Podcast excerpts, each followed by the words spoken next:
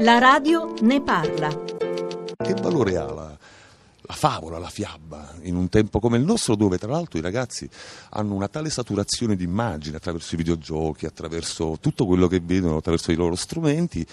Cosa resta il valore più profondo della favola? La, la favola si muove su, su degli archetipi, parla di sentimenti spinti all'estremo, quindi in realtà è sempre attuale. L'esempio di Basile, no? Eh, da cui ho, ho tratto il mio ultimo film. Basile già nel 600 parlava di chirurgia estetica, cioè parlava di lifting, quindi della ricerca della bellezza a tutti i costi. C'è qualcosa di più attuale, di mamme che non riescono ad avere figli. Quindi la fiaba comunque ha un valore profondo, umano, una verità così profonda che, che in qualche modo fa, gli fa attraversare le, le, le epoche e rimanere sempre attuale. È anche vero che però il nostro tempo è quanto mai complesso, dice Edgar Morin, un grande filosofo del nostro tempo, che oggi è il tempo della complessità.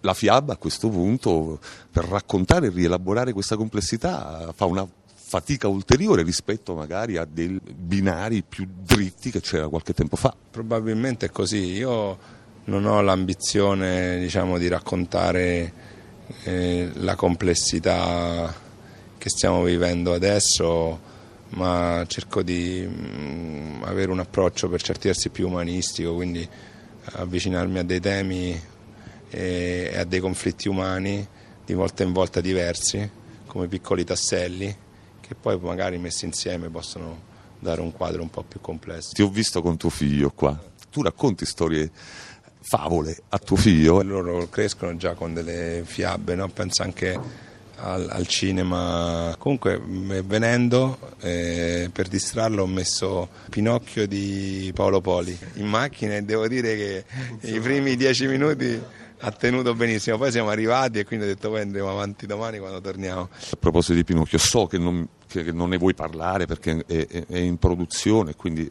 state appena affrontando, però perché Pinocchio? Cioè, cosa ha ancora da raccontare? Una storia già molto raccontata? Cosa vorresti aggiungere tu come sfumatura di racconto? No, altro che sfumatura. Io credo di poter fare qualcosa che, che non è stato ancora fatto. Anche vero che il testo di Pinocchio è un testo esoterico, magico, no?